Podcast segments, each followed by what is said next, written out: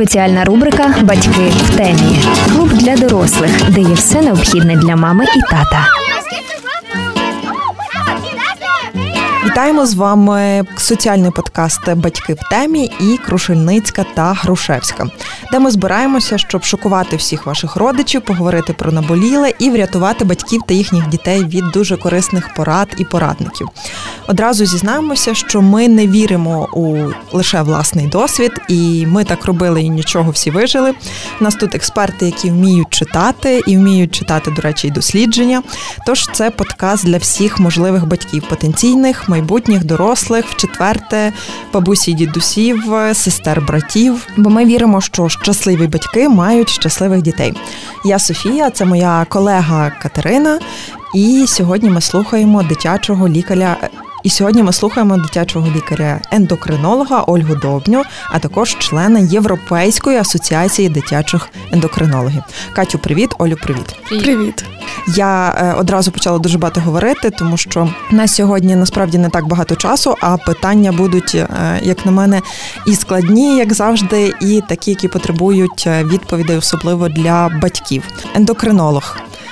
Е, хто це такий? Та? Почнемо з цього. Що він робить е, взагалі? Бо про педіатра ми ще там здогадуємося, та? а про ендокринолога це все е, дуже дуже складно. От єдине, що напевно мені так спадає на думку, це там три речі: йод, цукор і збій гормонів.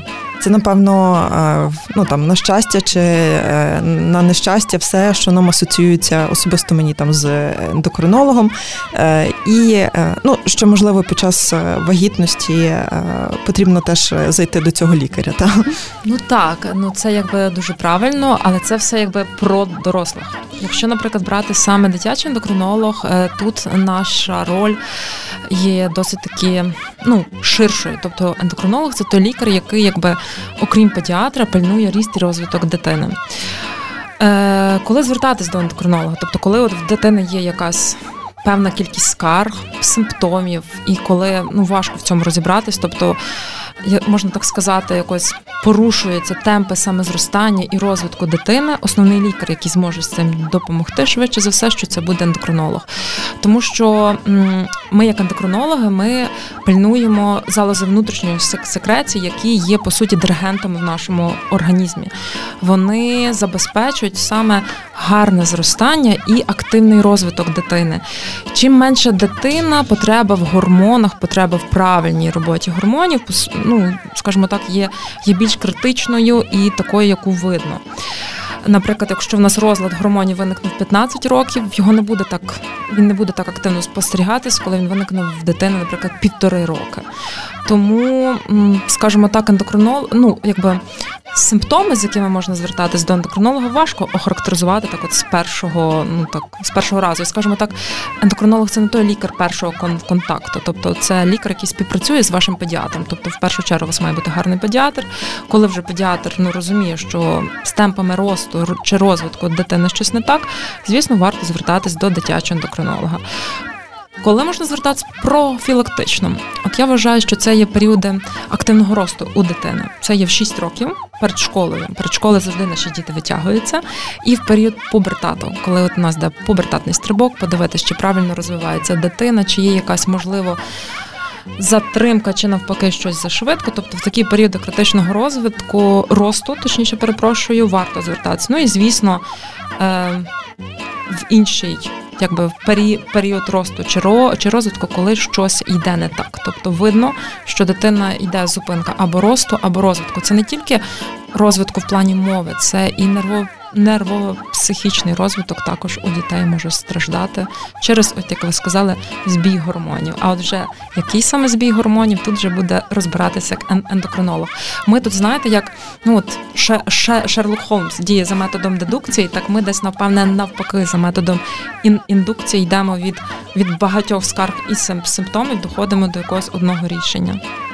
Ольга, от ти декілька разів сказала про те, що треба звертатися до ендокринолога вже на тому етапі, коли виникають якісь проблеми. Але в мене з'явилося питання: от коли дитина зовсім маленька, чи треба робити якийсь там перший візит в місяць, в пару місяців, чи виключно, якщо виникають якісь е, відхилення від норми розвитку? Ну, в загальному ні. Ні. Тобто, якщо дитина розвивається, росте гарно, відвідини ендокринолога не потрібно. Якщо є відставання в темпі росту, темпі ваги або є регрес навичок, тобто так, в такому випадку варто звернутися до ендокринолога. Це може бути і не ендокринна причина, але якби в діагностику дані розлади теж входять.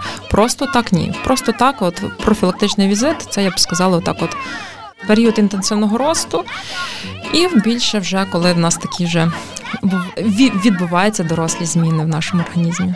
Також я дуже часто чую про те, що маленькі діти обов'язково повинні приймати йод. Е, от у мене є племінниця, який 5 місяців, і кожен день я знаю, що їй дають йод. І у мене виникає питання, в принципі, для, для чого. Е, це йод дають, і е, те ж саме з вітаміном Д, наскільки я знаю. По вітаміну Д там взагалі в мене дуже багато питань, але стосовно йоду, взагалі, яку функцію він виконує в нашому організмі? Ну, от дивіться, от вашій племінниці насправді дуже правильно, що дають йод. Е, йод це є основа гормонів щитовидної залози. Ну, от це, типу, якби фундамент з того, що роблять це гормони. У дітей до трьох років гормони щитовидної залози, по суті, це і основні гормони, які забезпечують ріст і розвиток, і розвиток саме нервової системи. Тобто мозок наш розвивається з гормонів щитовидної залози.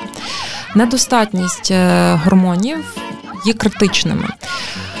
Е, і скажімо так, коли ми виявляємо це, наприклад, в три роки, що в дитини є якісь порушення роботи щитовидної залози, і саме через те дитина там не може говорити, або дуже йде велике відставання в рості, якби вернутись назад і відновити функцію, тобто зробити крок назад, ми в даних розладах не можемо. Тобто, все йде вперед-вперед. Тобто був розлад, певні системи в нас не розвинулись, і відновити це буде все таки складно.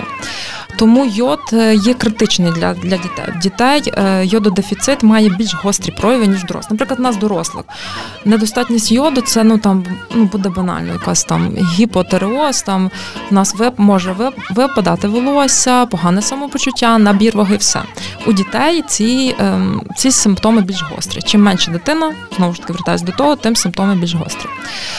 Е, питання йододефіциту це і питання більше громадського здоров'я. Тобто в нашій країні немає закону про фортифікацію продуктів, тобто коли продукти збагачуються певними мікроелементами чи вітамінами, які не вистачає. Тобто, ну от йоду реально не вистачає.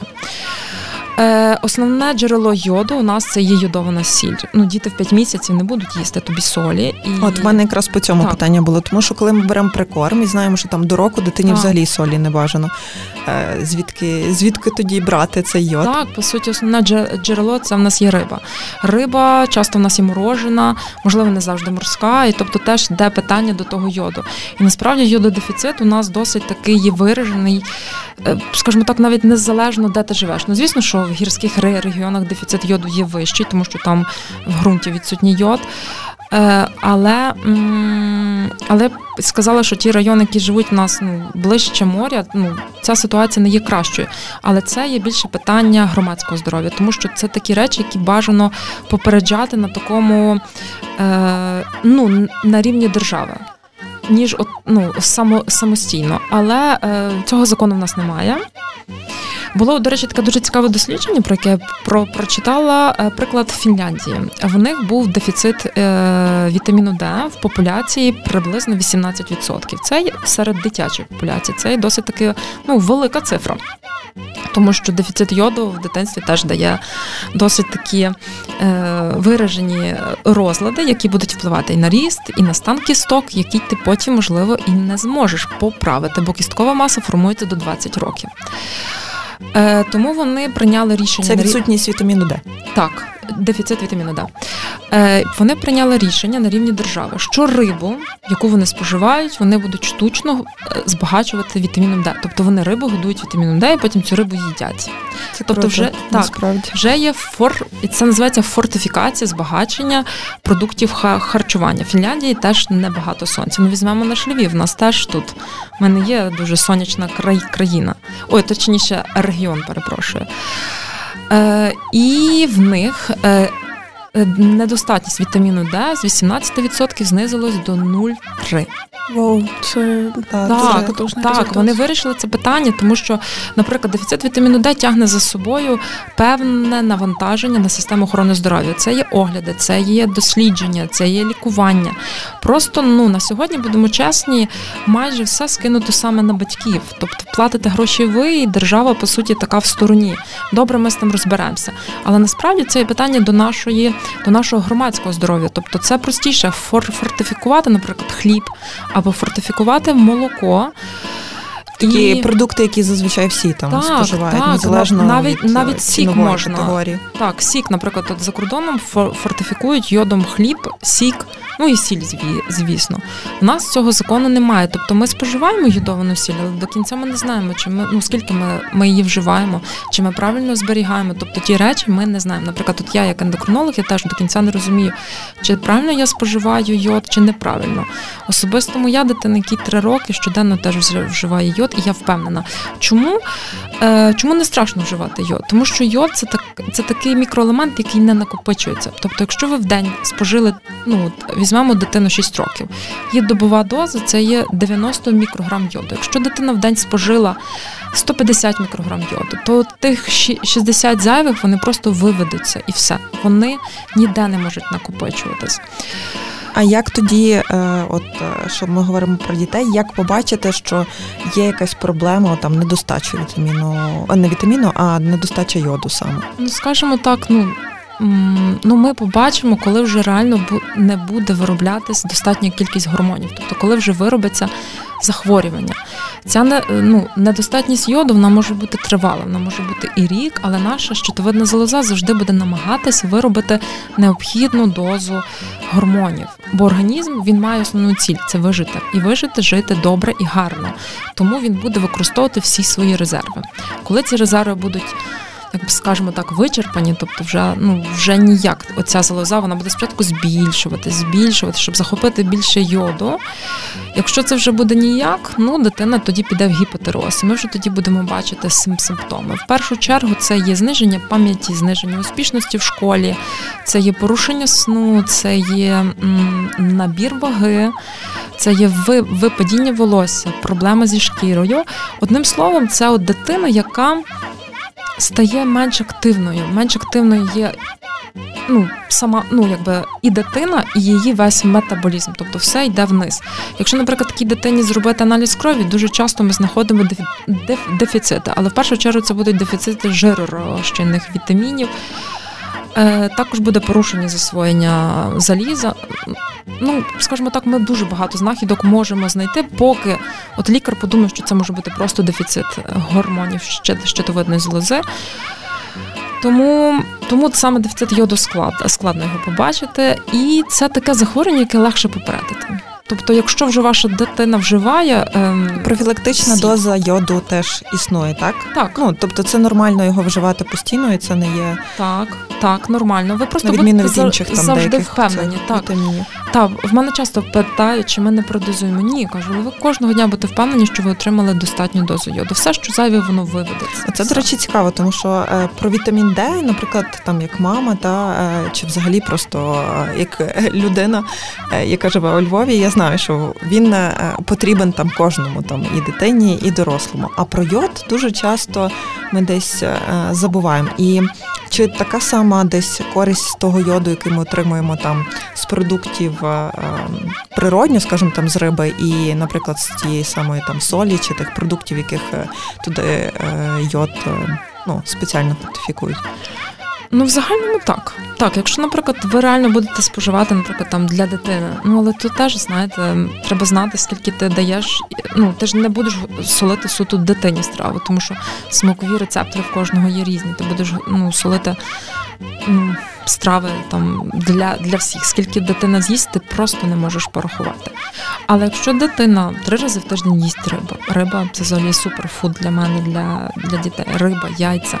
Ви солите готові страви. Тобто ви не готуєте і в процесі солите і вже даєте таку страву. Ні.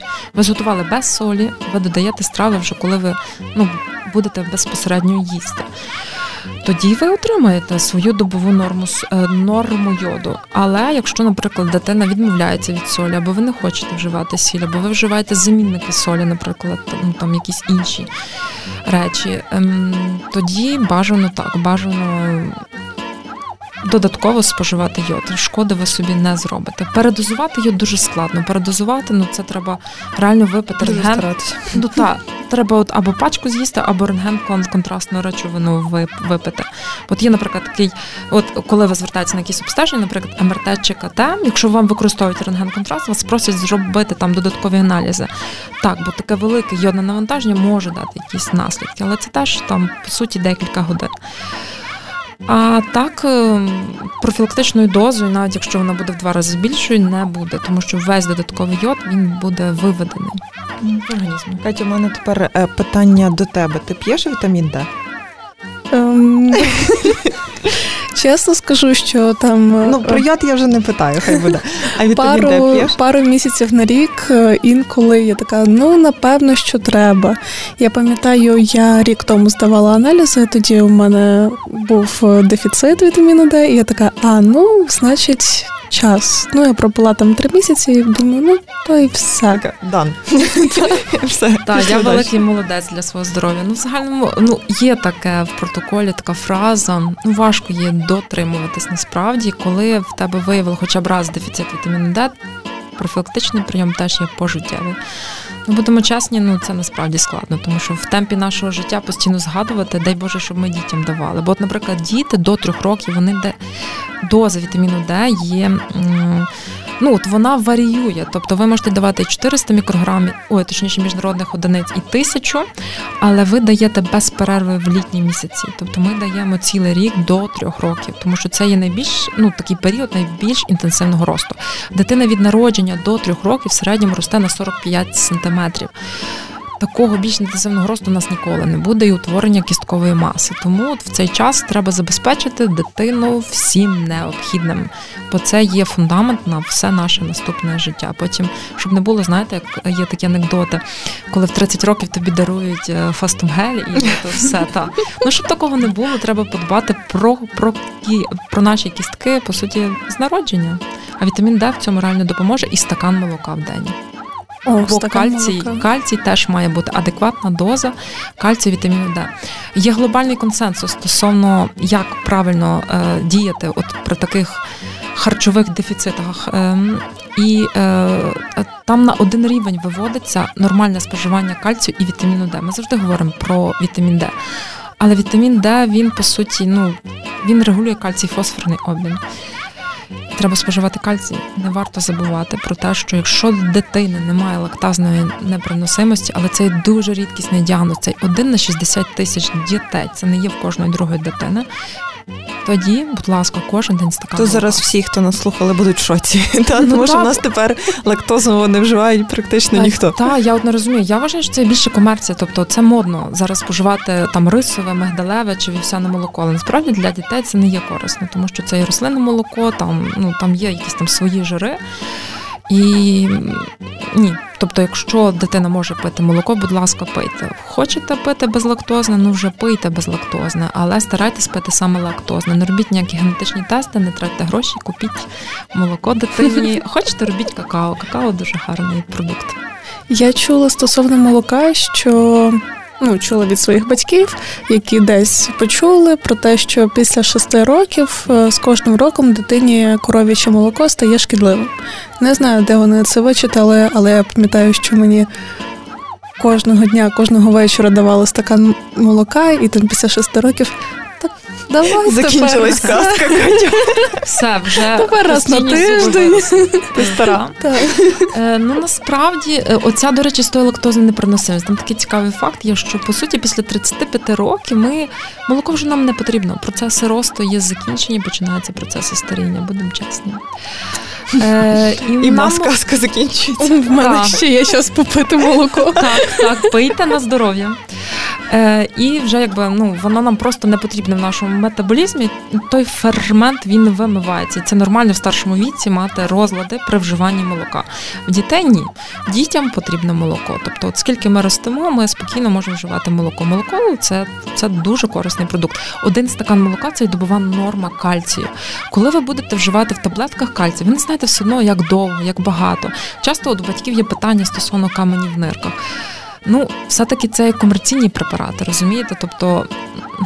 Ну, завжди є до них питання. І в більшій половині це є просто БАДи, де ми ніколи не можемо, чим БАД відрізняється від лікарської речовини. Не проводили з дослідження, ми не знаємо до кінця, яка там саме от є доза цього препарату.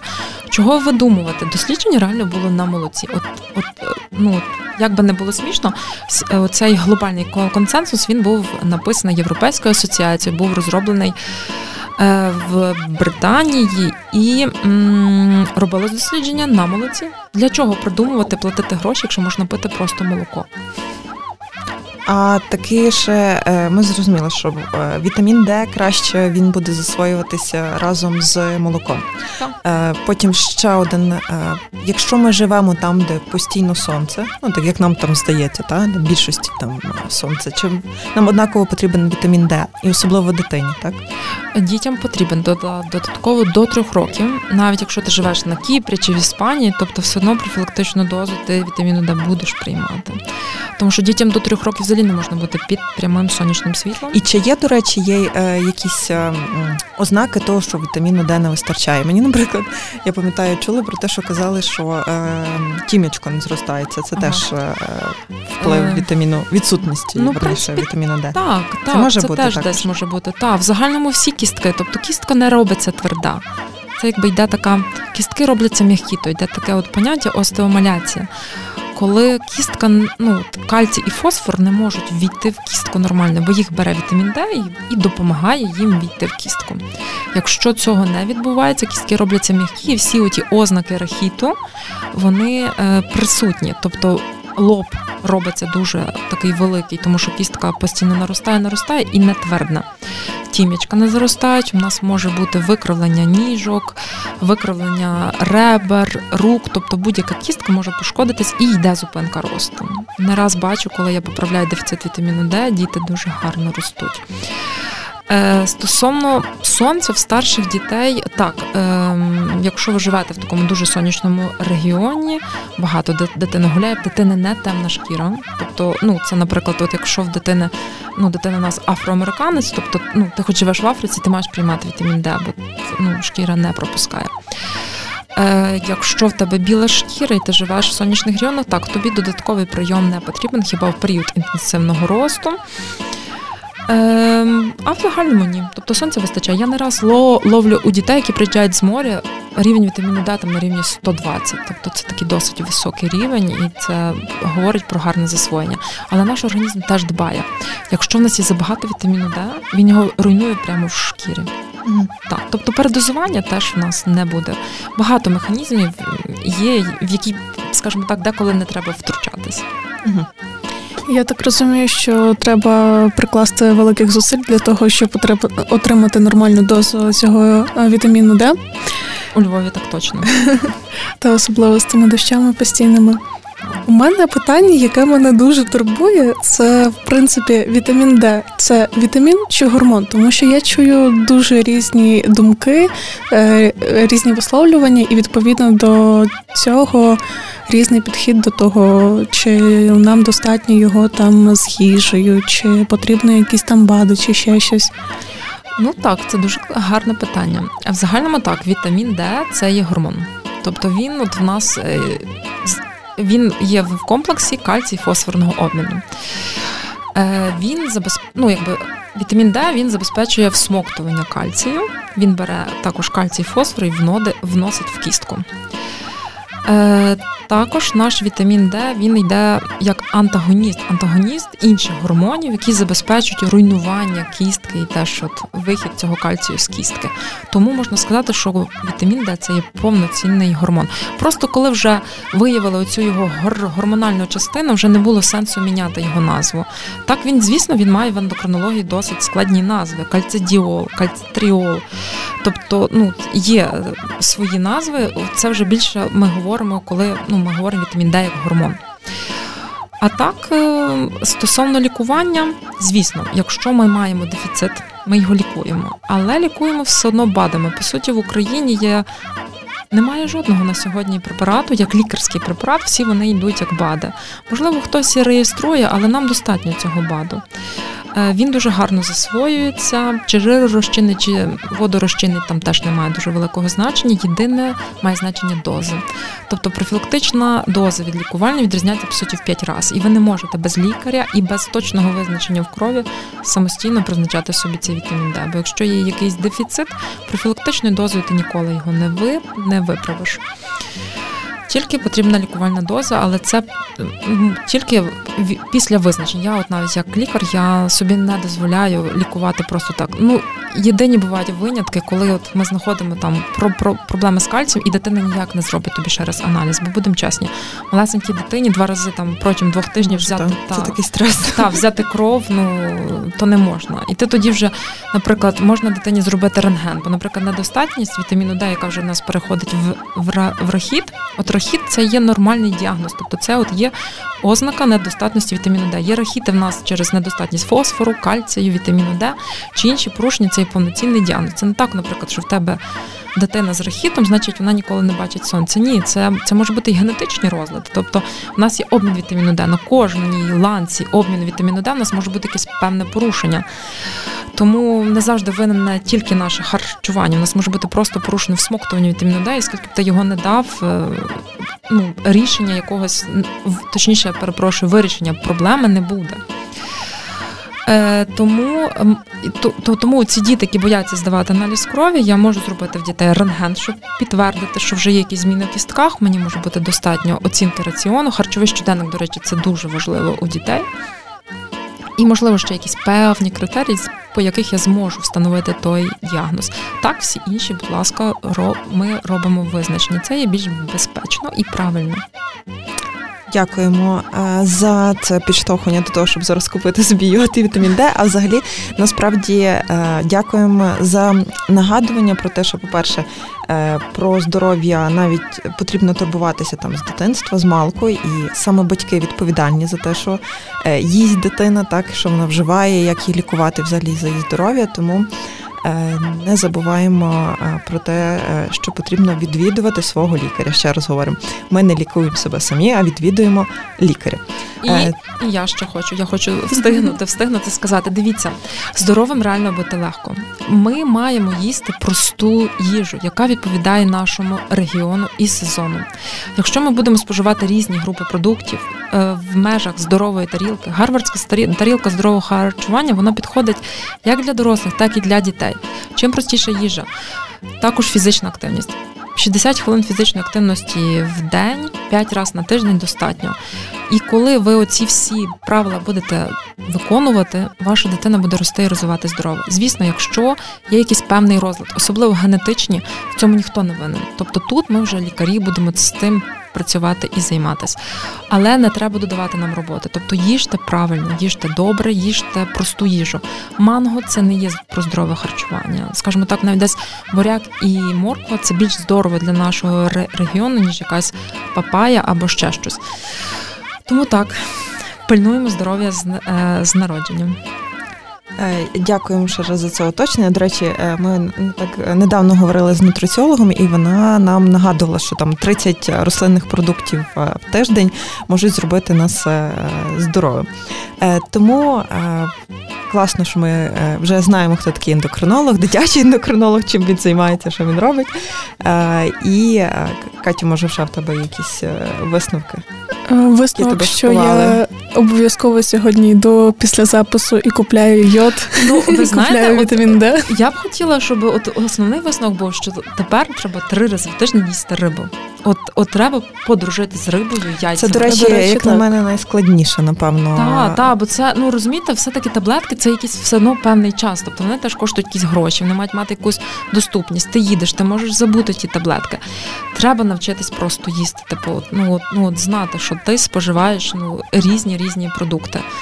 Ну і природа по суті вже придумала все за нас, як воно мало би бути. Та, так? і після війни будемо вимагати в нашої держави більше дбати про громадське здоров'я. Це набагато дешевше. Фортифікувати продукти. Ми там будемо доплачувати, наприклад, там якусь гривню. Так ті продукти в цінах ростуть е, добряче. Але ми будемо впевнені, що ми це все отримаємо, і не треба ще додатково згадувати про якусь таблетку. Бо знаєте, там, наприклад, ти призначиш дитині там кальцій, вітамін Д, йод, і то все треба згадати, коли пити. А батьки деколи думають, що там якось треба робити перерву. І це є досить таки, ну деколи по часу складно. Ай завтра вип'ю, ай післязавтра, може раз в тиждень. Ну та вітамін Д можна пити раз в тиждень, але головне не забути той день тижня. Знаєте, бо так теж можна забувати. Я собі ставлю будильник це ж спеціально ну, для та, малої та. дати вітамін Д. Це дуже правильно. Так рахуйте, на кожного члена треба буде ставити, тому тому це і складно. І хочу вам побажати більше їсти риби. Чудове побажання, тому на, на цій ноті ми будемо завершувати. Їжте більше риби, е, вчитайте, дізнавайтесь, якщо потрібно, ходіть до ендокринолога, особливо дитячого. І е, дякуємо вам, що слухаєте нас. У нас е, в гостях була Ольга Довня, дитячий ендокринолог, член Європейської асоціації дитячих ендокринологів.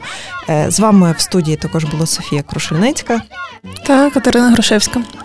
Так. Дякуємо вам ще раз, що нас слухаєте, і до нових зустрічей.